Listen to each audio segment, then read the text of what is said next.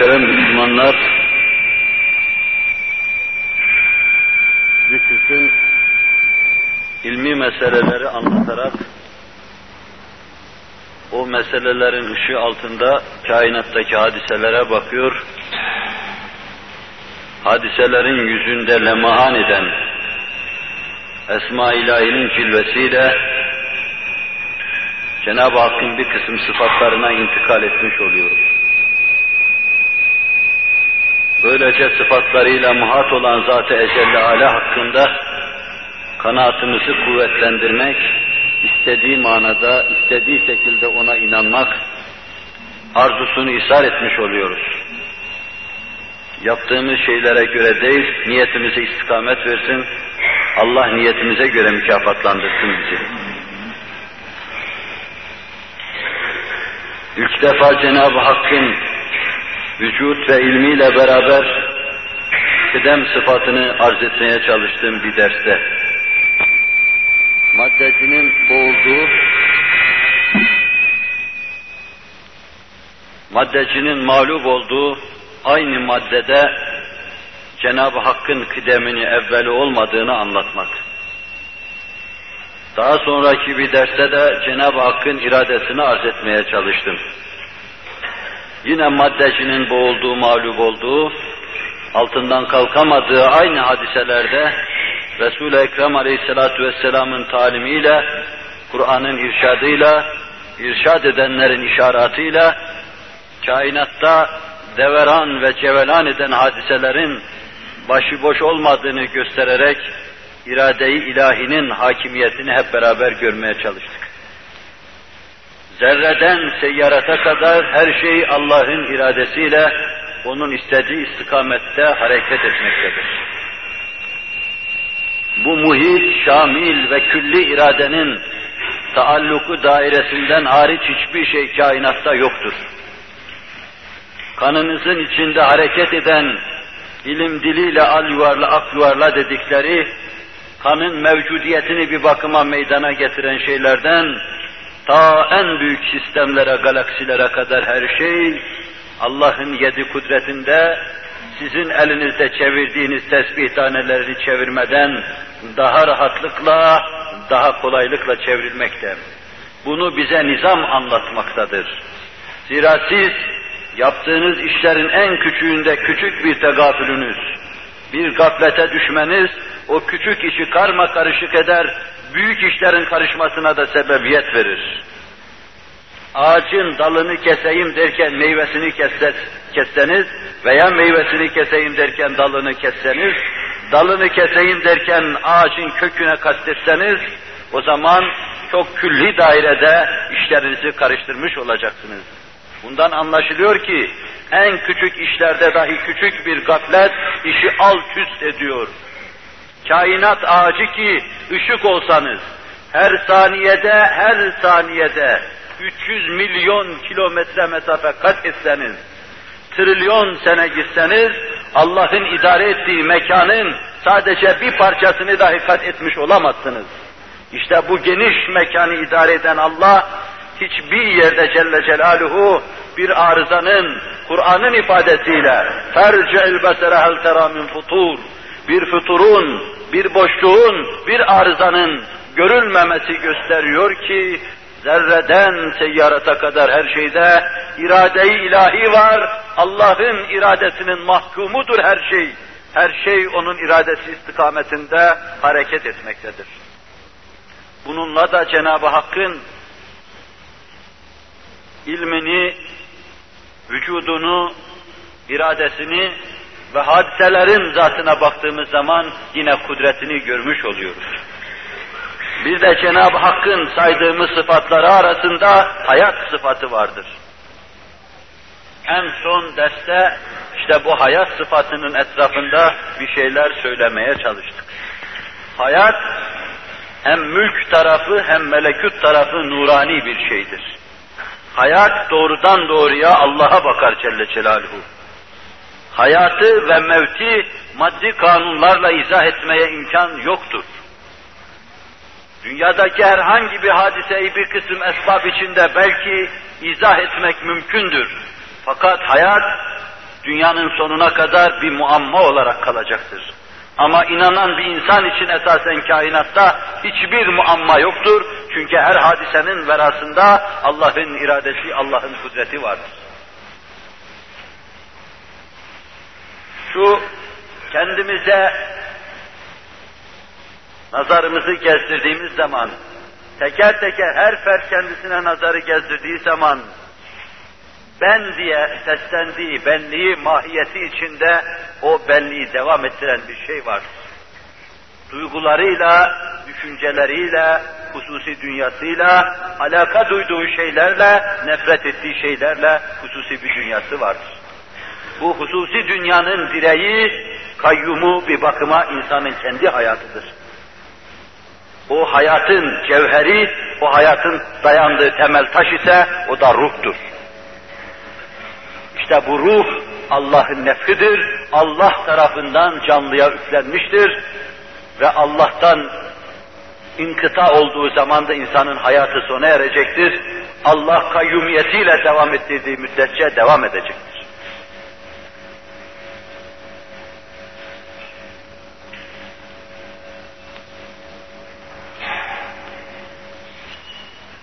Bu noktadan çıkış yaparak hayatın doğrudan doğruya Cenab-ı Hakk'a raci olduğunu göstermek, Allah'ın hay sıfatını ispat etmek için bir evvelki derste bazı şeyler arz ettim. Kısaca onlara bakış yaptıktan sonra tekamülün olup olmayacağı hususunu ve tekamülcünün delillerini size anlatmayı söz vermiştim. Bunu ger ger arz ederim. Bu meseleyi sizin huzurunuza getirip size hem benim başımdan aşkın bir mesele olduğu halde hem de cemaatin yabancı olduğu bir mesele olarak anlaşılmaması bahis mevzu olduğu halde huzura getirip arz etmemde bir kısım sebepler var. Birincisi, bizim kendi yapımızda ve kainat yapısında Cenab-ı Hakk'ın icraatına ait bir kısım şeyleri müteala edip onu alkışladığımız zaman nasıl bir haz duyuyoruz? Nasıl bir hoşnutluk içimizde hasıl oluyor? Ve nasıl bunları düşünmeye Allah emrediyor Celle Celaluhu? Ve nasıl biz düşündükçe imanımız kuvvet kazanıyor? Öyle de maddecinin mağlup olduğu en küçük dairede dahi Allah'ın icraatını, Allah'ın tasarrufunu gösterme, insanın en küçük parçalarına inme, atomuna inme, molekülüne inme, hücresine inme ve oralarda dahi dolaşma Allah'ın tasarrufunu görme, bülbül gibi Cenab-ı Hakk'ın sanatlarını alkışlama, onların üzerinde şakıyıp durma. İşin bir yönü budur. Sanatı ilahi görüp alkışlama. Bir meşheri gezip, bir sanatkarın sanatları karşısında onu takdir hissini duyup alkışladığınız gibi. İlkbaharda her şeyin cuşu huruşa gelip, yeşerdiği, neşvü nema bulduğu, revnaktarlığıyla sizi şahidane konuşturduğu günlerde, haftalarda, gezip dolaştığınız zaman nasıl bahara alkışlarsınız? Allah'ın sanatlarını alkışlarsınız, bilerek veya bilmeyerek. Öyle de en küçük dairede, bir ağacın hücresinde, bir insanın hücresinde, beynin küçük bir fakültesinde Cenab-ı Hakk'ın aynı tasarrufunu görme, Cenab-ı Hakk'ı alkışlama, bülbül gibi varlık çiçekleri üzerinde, vücut gülleri üzerinde, sanatı ilahi üzerinde şakıyıp durma, işte bunun için bu hususları arz ediyorum. Hem nefsim namına hem de sizin namınıza. Maksadımı anlatmak için anlattığım şeyler bilmiyorum anlaşıldı mı? Bu da anlaşılmadıysa öbürü hiç anlaşılmadı. İkinci şıkka gelince, çok kimseler maddenin ruhlarında çöreklenmesi neticesinde, maddeye haddinden fazla inhimak etmeleri neticesinde, maddileştiklerinden Allah'a karşı, sıfatı ilahiyeye karşı, esma-i ilahiyeye karşı kabileşme, manayı anlamama, mahkumiyeti içindedir.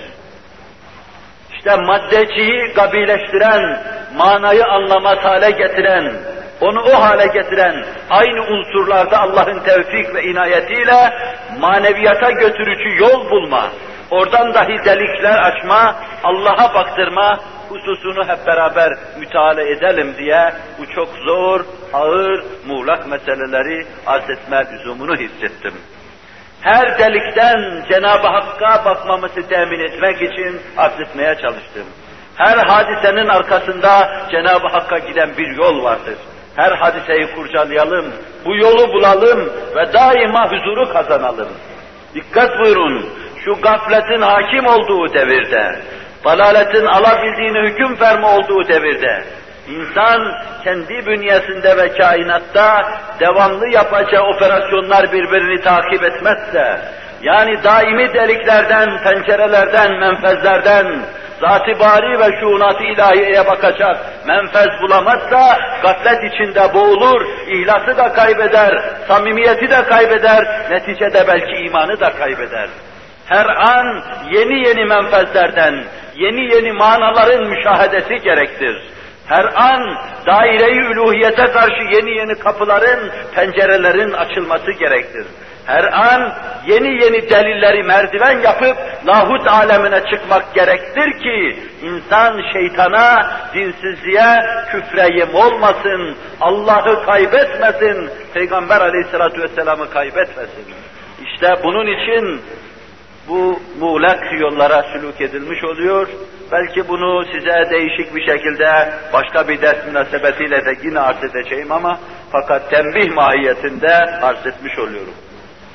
Tembihin manası geçmişleri hatırda tut, geleceğe dikkat et demektir.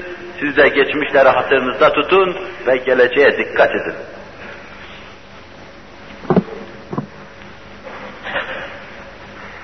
Bir önceki derste size canlının kendi kendine meydana gelemeyeceğini, mevcut mekanizmanın bunu hasıl etmesi mümkün olmadığını arz ettim. Her şeyin haliki Allah'tır Celle Celaluhu. Onun içindir ki Halik ismi Cenab-ı Hakk'ın zatına hastır.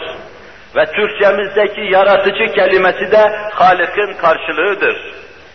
Her şeyin yaratıcısı Allah'tır. Her şeyin haliki Allah'tır. Yaratma hiç kimseye isnat edilemez. Tan Allah'tır Celle Celaluhu. Onun için canlı kainatta kendisini meydana getirecek mekanizmayı bulamadığından, bu mekanizma kainatta mevcut olmadığından kendi kendine var olamayacaktır, arz ettim bunu. Pastörün tecrübesini, kendi kendine bir şey var olamaz hususunu arz ettim. Balçık içinde, çamur içinde, bataklık içinde bir solucan meydana gelemez. Onun ilk maddesi bir kısım proteinlerin bir araya gelmesi ise ilk defa bunlar canlıya dönüşeceği an haliyle bir kısım şeylere ihtiyacı vardır. Gıdaya ihtiyacı vardır. Bu gıdanın sentezini yapabilecek, sentetik gıdalar yapabilecek mekanizma o esnada onun vücudunda mevcut olmadığından canlı kendi kendine meydana gelemez meydana gelmeye uğraşan canlıya protein lazımdır. Protein yine canlının vücudunda hasıl olur. Canlı ortada yokken ikinci canlı meydana gelemez. Canlı meydana gelirken, hayatını devam ettirirken enerjiye, kesilmeden enerjiye ve belli bir oranda enerjiye ihtiyacı vardır. Senin kalbin her an bu enerjiyle atmaktadır. Senin vücudunda da elektrik akımları vardır. Caminin içindeki lambaları aydınlatan elektrik gibi. Ama caminin içindeki elektriği senin kalbine bağlasalar, kalbin duru verir. O belli bir oranda Allah tarafından tespit edilmiştir. Fazlası da öldürür, azı da öldürür. Belli oranda tespit edilmiştir. İşte o belli orandaki enerji, o canlının hem vücudu için hem de hayatı için devamlıdır. Halbuki bunu da size arz ettim. Böyle bir mekanizma yok ve bu enerjiyi temin edebilecek bir mak makina, bir santral bilmiyoruz canlı meydana gelmeden. Hele denizlerin dibinde bu işin olmasını hiç imkan yok. Denizin karanlıklarında, güneş şualarından mahrum yerde kendi kendine proteinlerin bir araya gelip bir yığıntı hasıl etmeleri, kör çöp gibi bir araya gelmeleri, sonra tesadüfen birleşmeleri, sonra nereden aldıysa aldı bilmem enerji hasıl etmeleri muhal ender muhaldir. Hiçbir akıl sahibi bunu kabul etmez. Bunları da arz etmeye çalışmıştım. Bütün bunlarla canlının kendi kendine meydana gelemeyeceği hususunu arz ettikten sonra bir canlının diğer bir canlıya dönüşmesi meselesinin de muhal olduğunu yine arz ettim. Ez cümle, insanın vücudunda insan karakterini taşıyan, insanı insan olarak durduran bir şey vardır. Dört ayaklı varlıkları trenlerle sevk ederken kara vagonlarda sevk ediyorlar. İnsanları da kompartımanlarda sevk ediyorlar. Onlar orada olacak, o doğru orada olacak. Yer değiştirirse çeşitli arızalar meydana gelir. İnsanların önüne bir demet otun atıldığını görürsünüz. Öbür tarafa da bir yiyin yemeklerin götürüldüğünü görürsünüz. Bu daha sonra doğacak çeşitli şaşkınlıklara sebebiyet verir. Binaenaleyh insanın mahiyetini muhafaza eden ve devam ettiren, arz etmiştim, kromozomları vardır, karakter taşıyan genler vardır, veraset intikal ettiren şeyler vardır.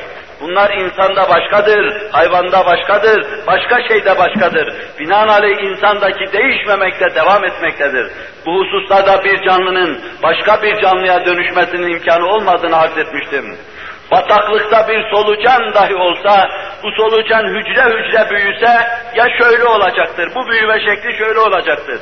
Tıpkı halkın deniz anası dediği gibi, denizlerdeki amipler gibi bölünecek, o tek başına bir koloni, bu da tek başına bir koloni, ya böyle olacaktır, müstakil yaşayacaklardır. Veya birbirlerine bitişik insan vücudunda başka canlıların vücudunda olduğu gibi hücreler kafa kafaya verecektir. O zaman bir solucan durmadan büyüyecektir büyüyecektir, hücreleri çoğaldıkça büyüyecektir, büyüyecektir, büyüyecektir. Halbuki biz biliyoruz ki solucan bir noktaya kadar büyüse dahi orada sanki birisi karşısına çıkıyor, dur diyor, bir adım dahi ileri atamazsın. Onu tevkif eden, durduran bir şey var. Ve görüyoruz ki solucan hücreleri çoğalmakla başka şey olmuyor, kurbağa olmuyor. Solucan solucan olarak doğuyor anasından, solucan olarak yaşıyor, solucan olarak ölüyor başkaları karıştırsalar, hepsine ayrı kader tayin etseler dahi, müşahedelerimiz bize gösteriyor ki, her nevi kendi kaderiyle doğuyor, kendi kaderiyle yaşıyor ve yine kendi kaderiyle ölüyor. Bu derste bu husustan başlayıp, hücrenin içine girmiştik esasen, meseleyi devam ettirelim. Yorgunluğunuzu ve meselelere karşı pek çok kimsenin yabancılığını muvakkaten unutarak arz etmeye çalışacağım. Allah Celle Celaluhu Kur'an'ında ferman ediyor. Em huliku min gayri şeyin em humul halikun. Ne o tiz perdeden öyle büyük iddialar. Boş şeyden mi yaratıldıklarını sanıyorlar?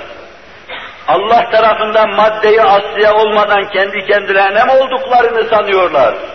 Yoksa kendileri kendilerinin haliki mi? Bu iddia içindeler mi? Diyor Allah Celle Celaluhu. Hayır biz bu iddia içinde değiliz. Biz boştan yaratılmadık. Temelden temel maddelerimizi Allah yarattı. Sonra bizim terkibimizi yine Allah yaptı. Şu anda da bizi devam ettiren Allah'tır.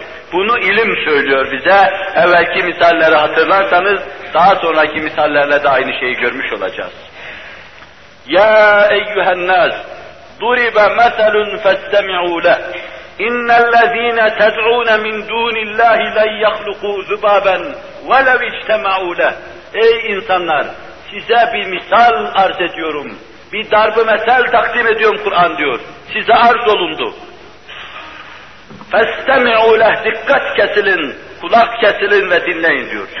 اِنَّ الَّذ۪ينَ تَدْعُونَ مِنْ دُونِ اللّٰهِ Allah'tan başkasını davet edenler, Allah'tan başkasına dua edenler, Allah'tan başkasından yardım dileyenler, bütün mülhitler, kafirler, ashab-ı dalalet, Allah'a karşı ilanı isyan eden ne kadar varsa, لَنْ يَخْلُقُوا ذُبَابًا Onların hepsi bir araya gelseler velev içtemaule, onun için toplansalar bile bir sinek dahi yaratamayacaklar. Kur'an ferman ediyor. Bunu şundan affettim. Çok kimseler diyorlar ki kendi kendine bir varlık olsa ne olur benim itikadıma ne zararı var? Bir zaman böyle tabii kanunlarla olmuş, oluşmuş ve gelişmiştir ne zararı var? Asla ve kata. Hilkatı Allah kendisine isnat ediyor. Ve beşer tarafından tüpü kullansa da, laboratuvarı kullansa da asla ve kat'a bir sinek dahi yaratamayacaklarını Kur'an söylüyor. Kur'an bize bu vadide bir işarette bulunursa, bir yol gösterirse biz Kur'an'ın yoluna sadakat mecburiyetindeyiz. Allah Kur'an'a sadakattan bizi ayırmasın. Onun için diyoruz ki ne bir sineğin yaratılması, bir solucanın yaratılması, bir amibin yaratılması, ne de onun Allah'ın emri ve iradesi olmadan bir şeye dönüşmesi asla ve kat'a bahis mevzu değildir. Dönüşme olamaz muhterem Müslümanlar.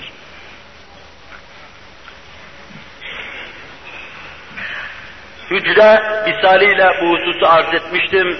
İnsan yapısının temel taşları olan hücreler bu dönüşmeye karşıdır. Bir hükümet gibi insan vücudunda ayrı ayrı hükümetler vardır. Eyalet idaresi gibi. Fakat merkeziyet sistemi hakimdir. İnsan kendi varlığının nasıl taşlardan yapıldığını bilmediği için kendini demir gibi, tunç gibi bir şey zanneder. Halbuki parça parça şeylerden meydana gelmiştir. Onun için bu parça parça şeyleri birbirine bağlayan kenet olan ruh aradan çıktığı zaman insanı toprağa korlar, insanın parça parça o vücudu sağa sola dağılmaya başlar. Topraktan olan toprağa, havadan olan havaya, civadan olan civaya karışır gider. Demek insanı ayakta tutan esasen ruhu ve vücudundaki bu parçaları kenetleyen, birbirine bağlayan bir ruhu var. Her şeyin arkasında huvel hayyul kayyum dediğimiz hayatı veren Allah ve hayatı devam ettiren kayyum yine Allah vardır Celle Celaluhu. İnsanın bu teker teker her bir hücresi bir hükümet gibi işler. Devlet daireleri gibi çok sistemli, matematik kaidelerine uygun hareket yapmaktadır. Senin gözünde şöyle çubuksu hücreler varsa, vücudunun başka yerlerinde yuvarlak hücreler vardır, başka bir tarafında da kır gibi hücreler vardır. Bunlar yerine göre yaratılmıştır. Gözdeki öyle olması lazım. Ciğerindeki hücre buraya gelse, bura ciğer gibi olur. Kıllarını bitiren hücreler, senin gözüne gelse gözlerin içinde kıl bitmeye başlar. Allah Celle Celaluhu her yerdeki hücreyi başka yaratmış, hepsine başka başka vazifeler vermiş. Birine demiş ki senin vazifen piyadelik, piyade tüfeğini kullanacaksın. Öbürüne demiş sen haber merkezcisin. Öbürüne demiş sen telemprümörcüsün. Öbürüne demiş telsizcisin. Bunların vazifelerini birbirine karıştırdığınız zaman mesela alt üst olur, ordu mağlup olur.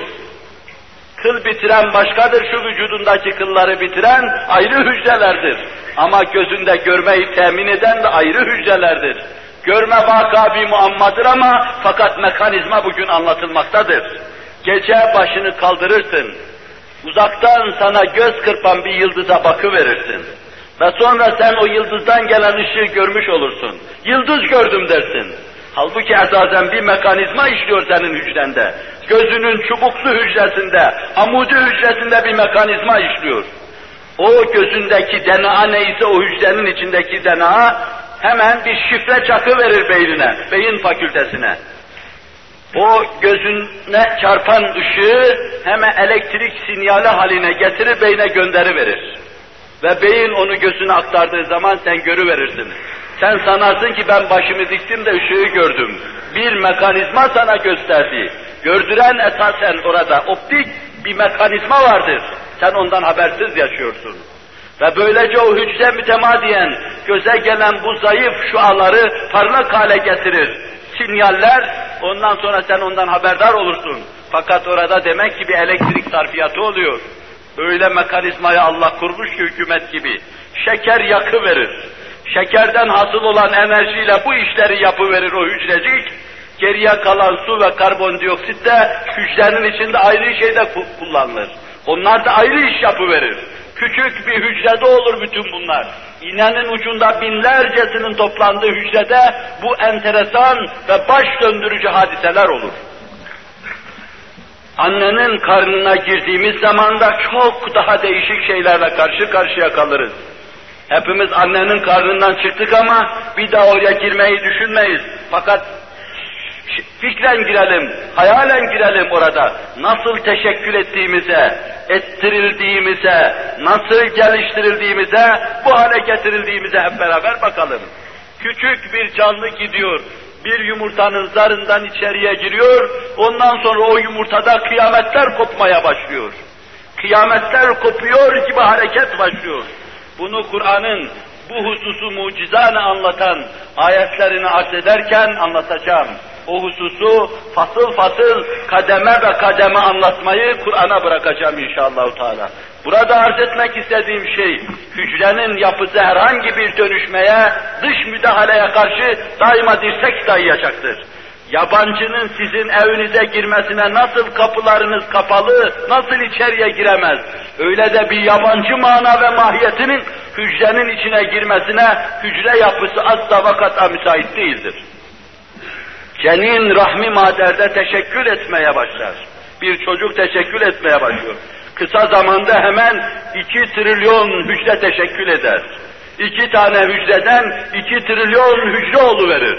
Olan yapışır kafa kapıya verir, caminin kubbesini meydana getiren taşlar gibi anlaşalım, uzlaşalım, Ali'yi veya Veli'yi teşkil edelim, canlıyı teşkil edelim der. DNA durmadan şifre yapar. Orada baş kimyacı ve muhabereye muhatap olan RNA dediğimiz ayrı bir dizi, protein dizisi, asitlerden yapılmış ayrı bir kadro, ayrı bir askeri teşkilat, onlar da bu şifreleri alır, ona göre 20 küsür amino asitten proteinler tertip etmeye başlar. Ve böylece kısa zamanda arz ettiğim gibi 2 trilyon hücre teşekkül eder kendi kendine. Bir taraftan bu hücreler teşekkür ederken, beri taraftan da devamlı yıkılmaya maruzdur. Yıkılır ve yapılır, yıkılır ve yapılır. Her an insanın vücudunda bahar, sonbahar vardır. Kıyamet ve yeni dünyaların yapılması vardır. Durmadan değişme vardır. İnsanı yaratan Allah Celle Celaluhu yaratırken vücudunda bu mekanizmayı hakim kılmış ve bu esbabla insanın hayatını devam ettirmiştir. İnsanın beyninde o kadar fazla hücre yaratmıştır ki Allah Celle Celaluhu. Vefat edeceği ana kadar bir sürü hücre harap olduğu halde, harap olup gittiği halde insan harap olup giden hücrelerin farkına bile varmaz harap olan hücre kendisine ait vazifeyi arkadakine nasıl devreder, öbürü nasıl devri teslim alır, insanın düşündüğü şeyler ilmi nasıl intikal eder, hayalinde olan şeyler nasıl intikal eder, çocukluğuna ait hatıralar nasıl intikal eder, nerede olur bütün bunlar, nasıl bunlar sinema şeridine alınmıştır, nasıl teybe tespit edilmiştir, nasıl bir mekanizma, kuvve-i hafıza mekanizması çalışmaktadır. Bütün bunlar ilim çok şey şerh etse dahi bugün bugün hala bizim için bir meçhul ve bu meçhullerin arkasında bu mekanizmayı idare eden Allah Celle Celaluhu vardır. İnsan vücudunda bir kısımda enzimler vardır. Bunların yaptığı faaliyet o kadar mükemmel, o kadar muntazamdır ki Allah Celle Celaluhu hastalıklara karşı bunları koşturur, antikorlar yaptırtır. Ve vücut böylece hastalıklardan korunmuş olur hücre senin vücudunda küçük bir parça, böylesine seni, senin mevcudiyetini, sıhhatını devam ettirmek için faaliyet halindedir. Onun zarı içinden daha geri değil, belki daha enteresandır.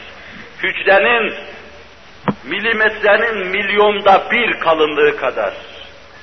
Metreyi düşünün, milimetrenin milyonda bir kalınlığı kadar bir zarı vardır, toplazma.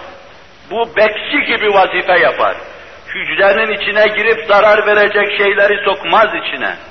Faydalı olacak şeylere yol verir.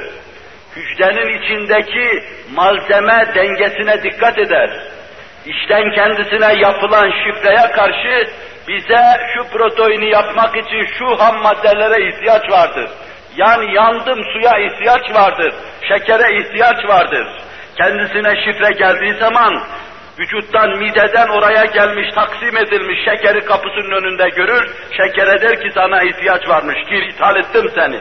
Fakat suya sana ihtiyaç yok der. Şu zararlı şeye, bibere bilmem tuzluya sana ihtiyaç yok der. Böylece, böylece orada bekçilik yapar. Bundan anlaşılıyor ki esasen hücrenin içinden kendisine gelen şifrelere göre hareket ediyor. Binaenaleyh herhangi bir canlıya dönüşme mevzuunda isterse başka bir şey dışarıdan enjekte etmek suretiyle, isterse efendim ona bir dış müdahale suretiyle o hücreyi başka şekle çevirmeye imkan ve ihtimal yoktur. O incecik zar üzerinde çeşitli santrallar kurulmuştur adeta. Hücrenin içinde neye ihtiyaç varsa onlar hemen bildirilmektedir. O santrallar çalışmaktadır. Vücudun şeker dengesi bozulduğu zaman, şeker hastalığı oldu diyorsunuz. Vücutta şeker dengesinin bozulması, şeker nispetinin artması demektir bu. Şeker dengesi bozulduğu zaman hemen santral çalışıverir, bir haber gönderilir. Nereye haber gönderilir? Beyin hemen faaliyete geçer. Hemen pankreas faaliyete geçer. Ona denir ki sen biraz ensülin ifraz etmeye, istihsal etmeye başla. Yani şeker hızını biraz yükselt çünkü bozuldu, denge bozuldu der. Bu mekanizma senin elin içine girmeden, başını içine sokmadan, gözünle bakmadan, kulağınla Allah diyen bu sesi dinlemeden Allah'ın iradesiyle kendi kendine olmakta olduğu gibi mevcudiyetini muhafaza etmeye çalışmaktadır. Bundan anlaşılıyor ki bu hücre dün nasıl hücreyse bugün öyle hücredir. Bu hücre değişmeyecektir. Senin en küçük parçan değişmedikten sonra o parçaların meydana getirdiği mahiyetinde asla ve kat'a değişmeyecektir. Bu hususu daha evvelki derste de bir nebze arz etmeme binaen bu hususu bu kadarlıkla bırakıp diğer dönüşme, mutasyon dediğimiz şeye hep beraber intikal edelim. Yalnız dikkat ve teemmül isteyen, bilhassa karşımıza çıkan mülhitlere karşı dinimiz, imanımız olarak Allah'ın mevcudiyeti hayır kayyım olduğunu müdafaa etmekle mükellef kimseler olarak bilme, söyleme mecburiyetindeyiz. Bizim meselemizdir bu batıl temeller üzerine kurulmuş komünizmi inkarcı, Allah kabul etmeyen çok rahatlıkla anlatıyor. Sen sana ait meseleleri öyle rahatlıkla anlatamazsan, onun dinsizlik hesabına bağlandığına, bağlandığı kadar Allah'ına bağlı değilsin demektir. Bunun manası da budur. Bir canlıdan arz ettim, diğer bir canlıya dönüşme asla olamaz. Şu ana kadar söylediğim şeyler, evvelki cumaki söylediğim şeyler vaka meseleyi tavsiye etmiştir. Fakat tekrar arz edeceğim, bir canlı diğer bir canlıya asla dönemez. Bu dönmeyi iki şekilde el alalım veya onlar iki şekilde el alıyorlar. Bir tedrici dönmeler olur. Bir insan biraz insanlığından kaybeder, sonra biraz daha kaybeder, sonra biraz daha kaybeder, sonra biraz daha kaybeder derken aradan asırlar geçince insan insanlıktan çıkar başka bir şey olur. Veya bir canlı o şekilde bir canlı olmadan biraz kaybeder, başka şeyler kazanır, daha sonra biraz şeyler kazanır, daha sonra başka şeyler kazanır. Üzerinden asırlar geçince o da karşımıza bir insan olarak çıkar. Bu mesele ya böyle misal edilir veya def'i ani mütasyon diyoruz. Birdenbire dönüşme şeklinde olur. Her iki şekilde de göreceğiz ki mesele olmayacak. İlk defa birinci şekilde ne bir canlının diğer bir canlıya dönüşmesi, ne ağacın canlıya dönüşmesi, ne de ağacın başka bir ağaca dönüşmesi asla vaki ve varit değil ehli dalaleti aldatan bir kısım şeyler olsa bile, kafirleri aldatan bir kısım şeyler olsa bile, fakat esasen çok sağlam olarak istinad edeceğimiz hiçbir şey yoktur. Solucanın misalini hatırlayın, fakat burada ayrı bir misal daha verelim. Meyve kurtu üzerinde, drozofilla üzerinde uzun araştırmalar neticesinde vardıkları netice şu oldu. Bir sinek acaba dönüşür de arı olur mu? Veya kara sinek, sivrisinek olur mu? Sivrisinek, kara sinek olur mu? Meyve kurdu başka bir şey olur mu? Meyve kurdu kelebek haline gelir mi? Mahiyeti değişir mi bunun? Bir karıncada sonradan kanatların hasıl olması, mahiyetinin değişmesi demek değildir. Mahiyeti değişse bak dikkat edin. Sinekli karıncadan, kanatlı karıncadan doğan karıncanın sonra kanatlı olması lazım. Çünkü kazandığı şeyi aynıyla kendinden sonrakine intikal ettirmezse öbürü geliştiremez ki onu. Kanatlı karınca ne kazandı? Kanat kazandı. Bunu kromozomlarıyla kendinden sonra gelen oğluna miras bırakırsa, oğlu da bu sermayeye bir şey ekler. Halbuki görüyoruz biz, kanatlı karıncadan kanatsız çıkıyor. Sonra o da kanatlanıyor, o da ölüyor, sonra yine kanatlı çıkıyor. Kanatsız çıkıyor.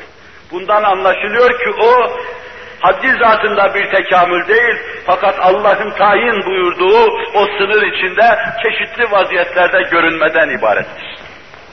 Bunu daha mufassal misallerle arz edeceğim. Bu sinek veya meyve kurdu üzerinde yapılan denemede şu netice elde edildi. Bu dönüşme, ani dönüşme, yani insanın herhangi bir hayvana dönüşmesi, herhangi bir hayvanın yakın bir başka bir hayvana dönüşmesi, çok defa bu canlıyı öldürüyor. Bunu insan üzerindeki misalda açık arz edeceğim. Geriye kalan pek az nispetteki bir kısım geriye kalıyor ise de fakat çok çirkin oluyor. Gelecek nesillere bir güzellik ve daha fazla mütekamil bir mahiyet aktarmak şöyle dursun, çirkin bir mahiyetle karşımıza çıkıyor.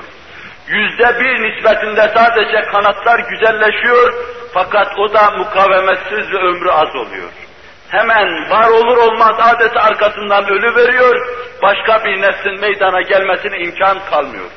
Esasen bu kabil dönüşmelerde umumiyet itibariyle kısırlığın olduğunu biliyoruz, biraz sonra arz edeceğim. Bu dönüşme boşu boşuna iddia edilse dahi, çeşitli devirlerde çeşitli canlıların çeşitli canlılara dönüştüğünü gösterir hiçbir müstehase mevcut değildir yeryüzünde fosil diyorlar ya, falan devirde falan şekilde yaşamış, falan devirde de falan şekilde yaşamış, bu zincir hiçbir zaman gösterilmemektedir. Hiçbir zaman. Diyorlar ki mektepte senin çocuğunu dinsiz ederken bir kısım dinsizleri hepsi değil. Eski devirlerde atların beş tırnağı vardı. Beş tırnağını kaybede ede nihayet tek tırnaklı hale geldi. Demek kainatta bir dönüşme var. Bu dönüşme olmasaydı at dört tırnağını kaybedip tek tırnaklı olarak karşımıza çıkmazdı. Evet bir vakitler belki beş tırnaklı atlar yaşamıştır tarihin bir devrinde. Allah huzuzi bir nevi olarak yaratmış, yaşatmıştır.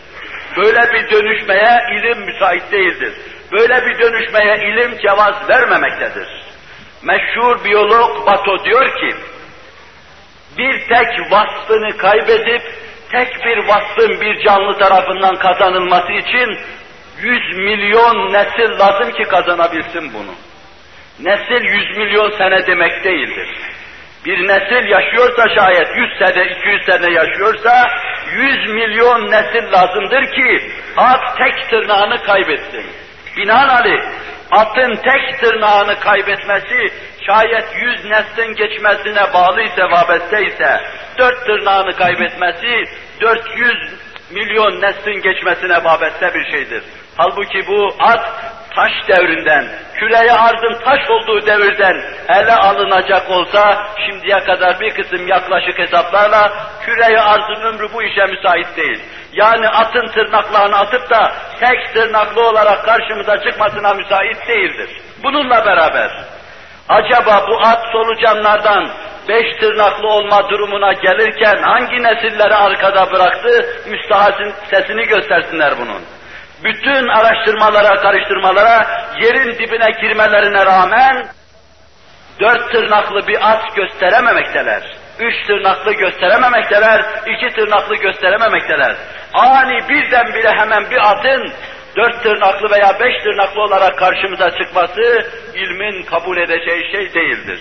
Ondan sonra şayet o at tekamül ettiyse, şimdiye kadar niye acaba tek tırnaklı olarak devam ediyor da daha başka bir şekle girmedi?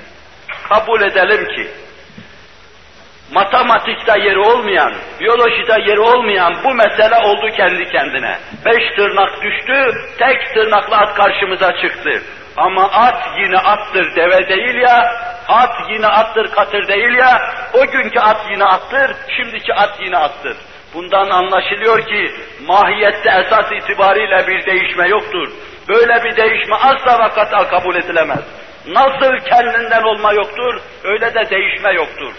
Değil canlılar arasında, otlar arasında dahi bir değişme ve dönüşme asla bahis mevzu değildir. Dikkat buyurun. Gidin, şu Nevbahar'da gezin, karşınıza çıkacak mavi otlara bakın. Bir de muhtevalarında ihtiva ettikleri şeyler arasında klorofil bulunan yeşil otlara bakın. Bunların her ikisi de aynı zeminde bitmiştir. Yeşil otların mavi otlardan meydana geldiğini kimse, aklı başında olan kimse iddia etmez. Bu yeşil ot mavi ottan olmuştur veya mavi ot yeşil ottan olmuştur diye kimse böyle bir iddiaya kalkışamaz. Kalkışamaz, ilk defa esasen teamüllerimiz buna müsait değil. Böyle bir şeyin olduğunu asla vakata görmedik. Bizim bildiğimiz yeşil soğan, bildiğimiz günden beri yeşil soğandır. Tere bildiğimiz günden beri teredir. Sarımsak bildiğimiz günden beri sarımsaktır. Ne mahiyeti ne de şekli değişmemektedir. Bununla beraber şayet birisi çıksa bize dese ki bu yeşilin içinde 160 milyon hemoglobin var, öbüründe ise 40 bin tane vardır. 40 bin, nerede 160 milyon bunların ikisi asla ne ona dönebilir ne de ona dönebilir. Bu onun karakterini devam ettirmektedir, bu da bunun karakterini devam ettirmektedir. En basit canlı mertebesi olan otlar arasında dahi böyle bir dönüşme bahis mevzu olmazsa, canlılar arasında asla böyle bir dönüşme bahis mevzu olamaz. Ama Allah'a inanmadığı için, Allah'a inanılmadığı için, hılkat Halik-i Azam'a verilmediği için halletmeleri gereken meseleleri işte akıl dışı, mantık dışı bu yollara sapma suretiyle halletmeye çalışmışlardır. Heyhat, hakikat daima yüzü örtülü, mestur olarak kalacak. Onlar dalaletleri içinde baygın baygın dolaşacak. Allah onları Darüsselam'a davet edecek fakat onlar bu davete icabet etmeyecekler. Cenab-ı Hak kalbimizi bu terennüme müteveccih kılıp bizi o davete icabet edenlerden eylesin. Rusya'nın temsilciliğini yaptığı bütün bu mevzudaki araştırmalar hiçbir semere vermemiştir. Son ilim dünyasında yeni üniversitelere getirilen bir husus var, o hususa da ayrıca temas edeyim. Teyit'te de dinlenir, arkadaşlar da naklederler. Tütün yaprakları üzerinde bir kısım enteresan hadiseler, ehli küfrü, ehli dalaleti bir hayli sevindirdi. Fakat sevinçleri gırtlaklarında kalıverdi. Önüne meydana gelen bir kısım parazitler var. Bu parazitler de bir kısım amino asitlerden teşekkür ediyor. Biraz evvel arz ettiğim insan vücudunda kullanılan malzemeden teşekkür ediyor. Fakat bunlar dış vasatın tasdikine karşı mukavemetli, varlıklarını devam ettirmeye, sürdürmeye mukavemetli şeyler. Santrifüjün içine koysanız, çevirseniz, dışarıya çıkarsanız yine hayatını muhafaza ettiğini görüyorsunuz. Tütün yaprakları üzerinde kurutulduktan sonra bir kısım böyle canlıların hareket ettiğini görünce tam dediler, kendi kendine oluyor. Kendi kendine oluyorsa öyleyse teşekkür eder, gelişir. Ondan sonra dönüşme de olabilir. Bu bu işin temelidir. Fakat sonra anladılar ki hayır bu kendi kendine oluşma değil. Yapraklar üzerinde meydana gelen zena asidi veya dena asidi hangisinden teşekkür etmişse onlar dış vasada karşı mukavemetli, hayatını sürdürme mevzunda ciddi, azimli bir kısım varlıklardan, bakterilerden ibaret. Sevindiler fakat sevinçleri gırtlağında kaldı. Herkesin sevinci gırtlağında kaldı. Bu mevzuda gayet ciddi, samimi ve azimliyiz inşallah. Teala. İlmin elimize verdiği her şeyi değerlendirme hususunda da. Çünkü inandığımız bir kat'i netice var. Kainatı zerreden kürelere kadar yaratan Allah'tır. Hilkatta kimsenin müdahalesi yoktur. İlk yaratılış bizim için muamma ve mucizedir. Bu Allah'ın eliyle meydana getirilmiştir. Bu işe kimseyi şerik edemeyiz. Kimseyi ortak kabul edemeyiz. Allah la şerike lehtir her şeyinde. Eşi ortağı menendi yoktur Allah'ın Celle Celaluhu. Onun için ciddi, azimli ve ısrarla meselenin üzerinde duruyoruz. Her şey avamca bir tabirle arz edeyim. Bu mevzudaki bütün faaliyetler ve gayretler fiyasko ile neticelenmiştir. Bu tedrici olarak mutasyon dediğimiz dönüşme, ani dönüşmelere gelince bunun hikayesi de şudur. İlim dilinde bu ani dönüşmelere yani bir babanın kendine benzemeyen, insana benzemeyen evlat meydana getirmesine diyoruz. Anomali denir buna. Bir baba kendine benzemeyen bir evlat meydana getirir, evladı da kendine benzemeyen başka bir evlat meydana getirir. Derken değişir gider ve bugünkü hal olur. Hücre bir gün düşünmüş böyle yapmıştır, öbürü öyle yapmıştır, derken insan haline gelmiştir, düşünürler. Halbuki biz biliyoruz ki, ilim söylüyor ki, yapışık olarak dünyaya gelen ikizleri dahi bir müddet yaşatmak mümkün olduğu halde, belki uzun süre yaşatmak mümkün olduğu halde, anomali olarak doğanları yaşatmak asla vakat mümkün değildir. Babasına benzemeyerek doğan, bir uyuşmazlık içinde meydana gelen yavru ölecektir. Asla yaşamayacaktır. Muhal farz, yaşamayan bu varlığa biz yaşadı diyelim. Ve yine biliyoruz ki anomali olanlar umumiyet itibarıyla kısırdır. Kısırdır yani ne erkek, ne erkeklik işini yapabilir, ne de dişi dişilik işini yapabilir. Babasına benzemeyerek ayrı, değişik bir şeyde meydana gelen canlılar arasında müşahede ediyoruz. Atın, affedersiniz işleye en yakın olduğunu görüyoruz. At ve işleyin birbiriyle mukarenetinden bir varlık meydana geliyor. Suyu edep saymayın meseleyi anlatırken. Buna da katır diyoruz. Ve görüyoruz ki anomali olan katır yavru meydana getirmiyor. Kısır kalıyor, akim kalıyor. Öyleyse onların diliyle arz edeyim. Kısır kalan şeyden evrim nasıl olacak? Dünyaya geldiği zaman ölen anomaliden nasıl olacak? Ve sonra bir gün bir tesadüfle birisi böyle dünyaya gelmiş de bu erkekse ona dişi lazımdır. O dişi ise ona bir erkek lazımdır. İkisi bu tesadüfle meydana gelmişse bir yerde meydana gelmesi lazımdır. Ayrı ayrı yerlerde olmuştu ölmeden birleşmeleri lazımdır. Daha anomaliden başka bir anomali olsun, anomali olsun, anormal gelişme devam etsin. Siz de görüyorsunuz ki avamca düşünsek, avamca anlatsak dahi bir canlının başka bir canlıya dönüşmesine ilim de cevaz vermiyor, mantık da cevaz vermiyor, şimdiye kadar hadiselerde cevaz vermiyor ve bulunan müstahaseler de bu mevzuda pek tatmin edici değildir. Buldukları şeyler tatmin edici değildir. Ayrı bir hikaye daha anlatayım size. Şayet insanı başka bir şeye dönüştüren bir mekanizma var ise insanda, veya başka bir canlıyı insana dönüştüren bir mekanizma var ise canlının içinde, yani o canlı o canlıya dönmesi, o canlının da o canlıya dönmesi kabil ise ve bir insanın bir başkası tarafından insan olarak doğrulması şayet mümkün ise, bir insandan da başka bir şeyin doğması mümkün ise, bu mekanizma böyle dengesiz çalışıyorsa, şu netice çıkar karşımıza. Anomali şu netice çıkar karşımıza. Babaya benzemeyen yavru getirme şu netice çıkar karşımıza. Eşittir diyebiliriz buna. Bazen bazı kadınların köpek doğması, bazılarının tilki, bazılarının tavşan doğurması o zaman normal kabul edilir şey haline gelmesi gerekir. Niye başka bir canlı içindeki mekanizma kendinden başka bir şey doğurtuyor da insan niye bir köpek, bir tilki, bir tavşan doğurmuyor? O zaman bu mesele izahı yapılamaz mekanizma bozukluğu bir bu hikayeyi karşımıza çıkarır. Halbuki şimdiye kadar hiçbir kadından ne tilkinin, ne tavşanın, ne ördeğin çıktığını duymadık, görmedik. Görenler varsa Darwin'e kadar onlar da söylesinler. İkinci bir hikaye daha çıkar karşımıza. Şayet varlıklar böyle dönüşseydi, esasen Darwin'in kendi nazariyeti, kendi görüşüyle yıkılıyor, varlıklar birbirine dönüşseydi, sabit canlıların tasnifi diye bir şey kalmazdı. Halbuki o diyor tilkiler, tavşanlar, ördekler, kazlar tasnif ediyorsun. Tasnif ediyorsun ve bunların üzerinde araştırma yapıyorsun. Durmadan bunlar böyle fırıldak gibi döner durursa, değişirse senin tasnifinin manası kalmaz ki. Yazılıp başka başka şeyler yazılan kitap gibi her an karşına başka manaları muhtevi kelimeler çıkarsa bu mevzuda sen hükme varamazsın ki. Sağlam bir kanaata varamazsın ki. Bundan anlıyoruz ki bir canlının içindeki mekanizma bir canlının içindeki mekanizma, o canlının karakterini taşıyan, o canlının mevcudiyetini devam ettirecek başka bir canlıyı meydana getirir. Kanun olarak Allah böyle kurmuştur, bu kanunu böyle yürütmektedir. Celle Celaluhu. Bütün bunlardan sonra şu neticeye varabiliriz.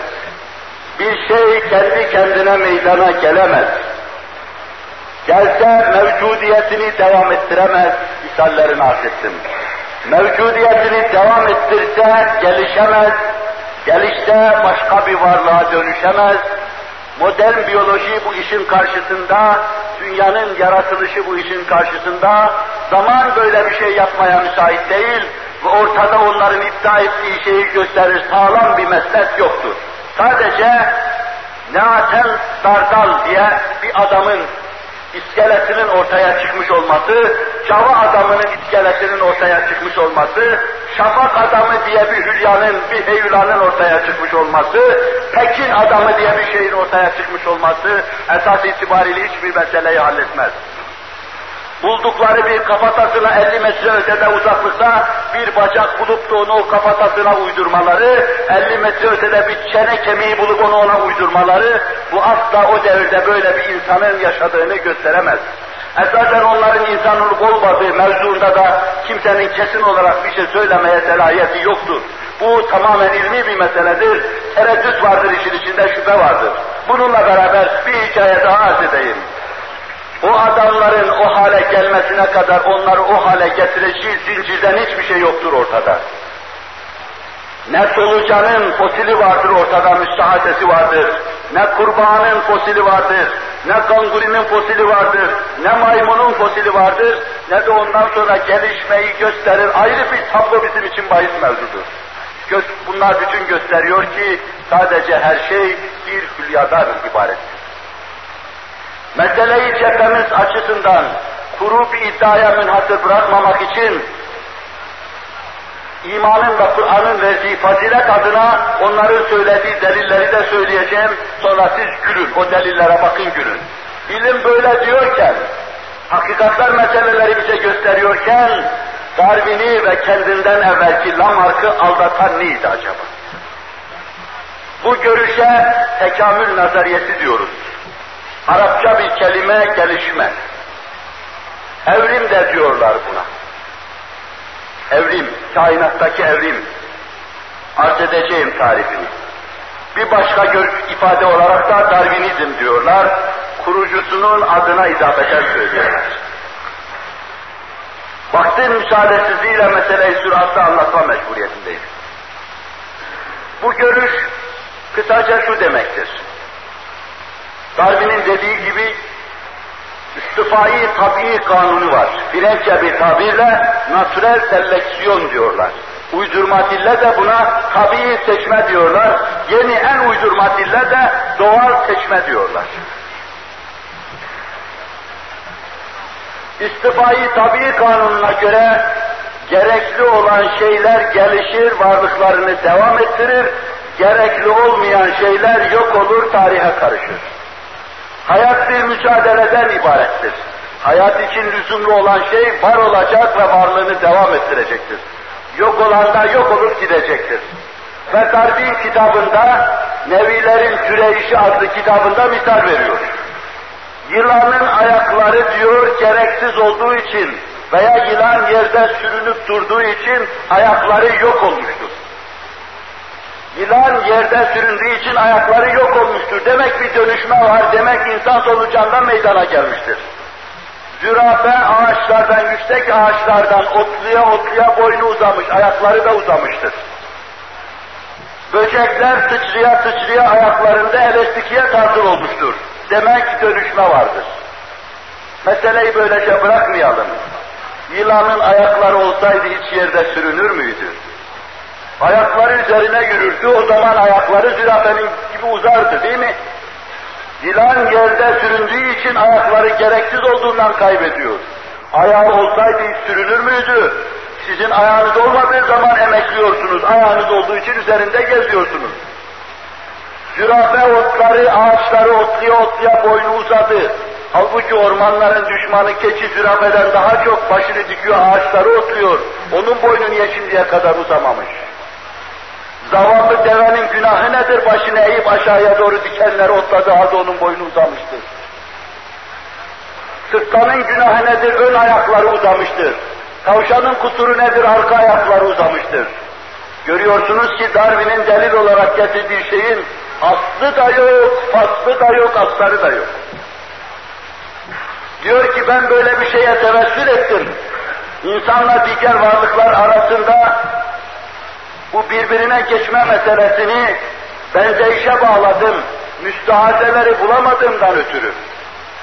Eğer bulduğumuz ceva adamını daha evvelki varlıklara bağlayan müstahazeleri bulsaydım, onu bize bağlayan müstaadeleri bulsaydım, bu karma karışık yollara girmeyecektim.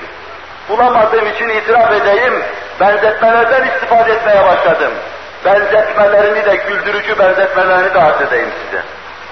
Lamarck bu mevzuda tenkit edilmiştir ilim dünyasında. Çünkü oldukça haysiyetli bir adamdır. Der ki, mekanizmayı Allah yaratmış, tekamül kanununu Allah vazetmiş, sonra kenara çekilmiş, kendi kendine gelişmektedir.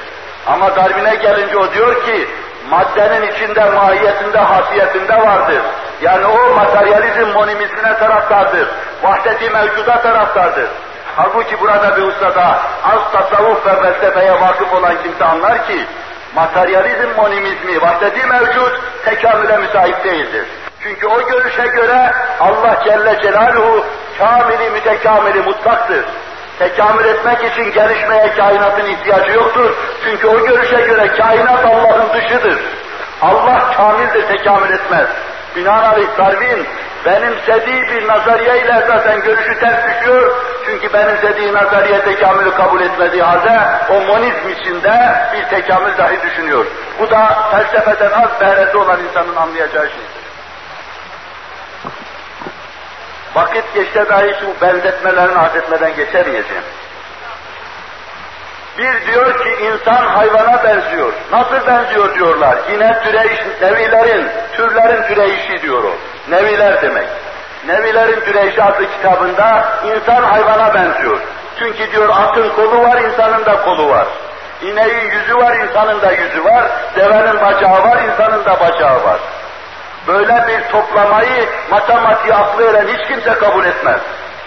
Çıra aydınlatıyor, elektrik de aydınlatıyor, mum da aydınlatıyor. Öyleyse bunların hepsinin menbaı birdir de, demek gibi gayri mantıki bir yola sapmak demektir bu. Tabi hayvanın yüzü olacak, tabi devenin ayağı olacak, tabi başkasının şeyi olacak, bacağı olacak. Ayağı bacağı yüzü olduğundan dolayı varlıkları birbirine benzetmek çok güldürücü bir şeydir. İki, diyor ki zeka bakımından, zekanın kifayeti bakımından maymun insana benzemektedir.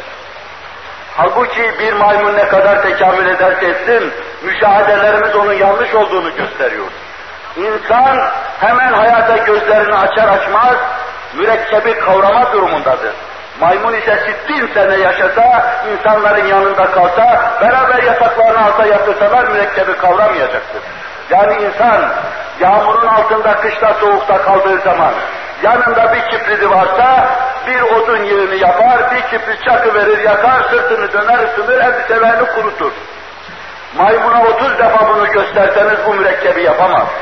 Belki sadece kibrit çakabilir. Belki sadece sizin gibi taklit eder sırtını ateşe dönebilir. Fakat sırtı ıslandığı zaman, sırılsıklam olduğu zaman, tir tir titrediği zaman, yanına bir de kibrit koysanız, bir de odun yapsanız, odun koysanız oraya, o kibriti çakı odunu yakmasını bilemez, sırtını dönüp ısıtmasını bilemez, sırtında bir elbise olsa onu kurutmasını da bilemez. Bundan da anlıyoruz ki maymunla insanın beyni fikir yapısı bakımından, beyin yapısı bakımından çok farklı. İnsan mürekkebi kavruyor. Sebeplerden sonuçlara gidici zekaya sahiptir. O yüzden münferit hadiseleri kavrar ve sadece onları taklit eder. Ve diyor ki Darwin, anne karnında başka bir canlının evladıyla insanın evladı aynı şekilde gelişmektedir. Bu da üçüncü bir benzetmesidir. Yine kendi kitabında anlatıyor. Hakikaten ilim bize insanla başka bir canlının evladının aynı şekilde geliştiğini gösteriyor. Kur'an'ın bu husustaki ayetini anlatırken inşallah anlatacağım. Röntgen şualarıyla ilmin gördüğü şeyi 14 asır evvel Kur'an-ı Mucizül Beyan çok açık, çok seçik olarak anlatıyor. Yavru birinci fasılda ne haldedir?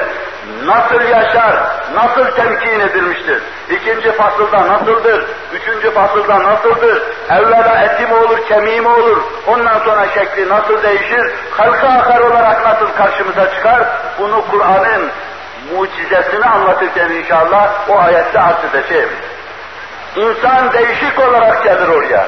Değişik olarak gelir ama annenin karnında hayvanın yavrusu gelişirken neticede hayvan olarak kalır. İnsanınki gelişir bir noktaya kadar gelir, ondan sonra onun yapısını meydana getirecek, ayrı şeyler ona şifre edilir. DNA RNA'ya hemen bir şifre çekiverir. Bu şifre Allah tarafından yazılmıştır. Onun içine onun hayatını devam ettirme, şekil verme, rengini tespit etme, yüz hatlarını tespit etme, karakterini tespit etme, ses tonunu tespit etme, güzelliğini tespit etme, o küçük canlı içinde bütün bunları tespit etme, bütün bunların hepsi şifre edilir. Şifre edilir ve bunların tespiti yapılır. Mekanizma ona göre hazırlanır. Hazırlanır fakat bu şifre başka taraftan gelir. Ya DNA köpeğin karnında niye aynı şifreyi yapmıyor? İnsan formülünü ne, ne diye vermiyor ona? Vermiyor çünkü Allah onu Celle Celaluhu o istikamette geliştiriyor, insanı da bu istikamette geliştiriyor.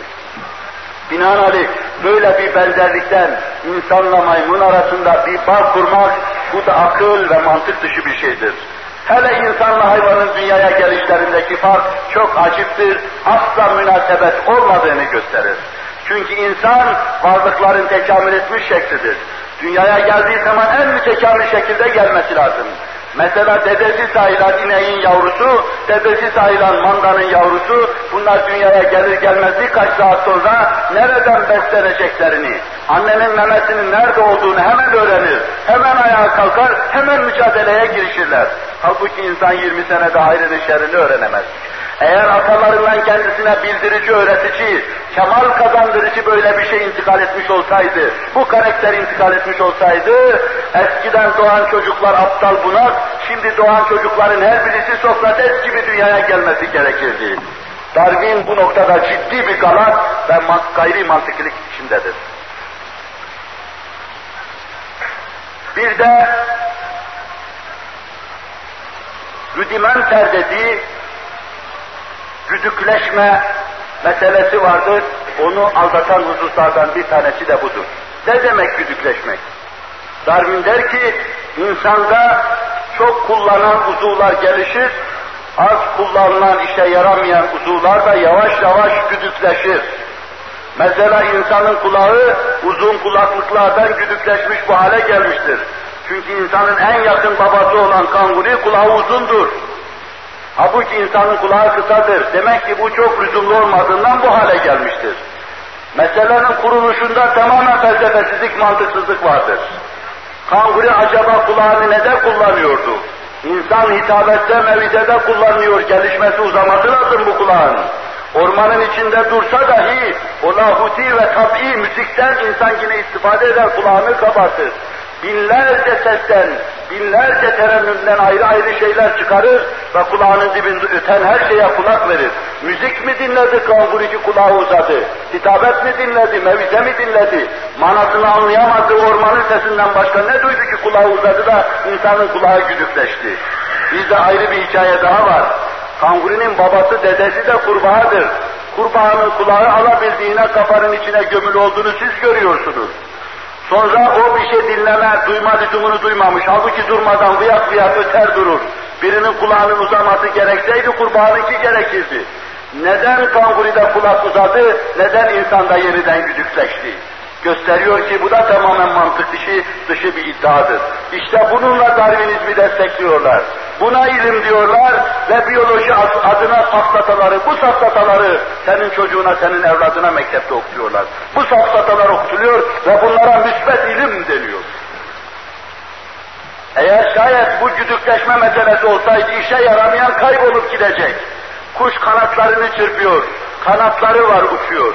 Düşünün bu kuşun kanatlarının küçük olduğu, onu uçuramadığı bir devri düşünün. Bu kanatlar işe yaramadığı için yok olacaktır. Tesadüfen bu kanatlar kendi kendine nasıl büyüdüyse büyüdü, işe yaradığı için durmadan gelişecek, bir sığırcığın kanatları sizin caminin kubbesi kadar olacaktır. Görülüyor ki bu da gayrimantıkidir. Koyunun memeleri mütemadiyen kullandığı için yerden sürülmesi lazım. Büyüdükten sonra nesline bunu intikal ettireceği için aradan asırlar geçtikten sonra gelecek koyunların arkadan memelerini taşımak için bir de el arabası taşımak icap edecek. Halbuki bunun da böyle olmadığını, dünyaya gelen her, her yavrunun memelerinin göğsüne yapışık olduğunu görüyoruz. Ve sonra Allah Celle Celaluhu yavruya göndereceği o abu hayat musluklarından akıtacağı süt için o memeleri geliştiriyor. Hem siz istifade ediyorsunuz hem de onun yavrusu istifade ediyor. Bu ve buna benzer şeylerle kitabı doludur. Ve tenakuzlar vardır. Bu mevzuda bir kısım kitabından sayfalardaki rakamları söylemek suretiyle tenakuzlarını de size arz edebilirdim. Fakat vaktin müsaadesizliği bu meseleyi de daha fazla uzatma prensiliyle bugünlük bu kadarlıkla iktifa edeceğim. İnşallah Kur'an-ı Mucizül Beyan'ın insan hılkati mevzuunda, Efendimizin hadislerinin insan hılkati mevzuunda verdikleri hükmü nihai bir hüküm olarak arz ettikten sonra ayrı bir sıfat-ı ilahi anlatmaya, ayrı bir delile intikal edeceğim. Aczım ve zaafımı hatırlatma sadedinde arz edeyim.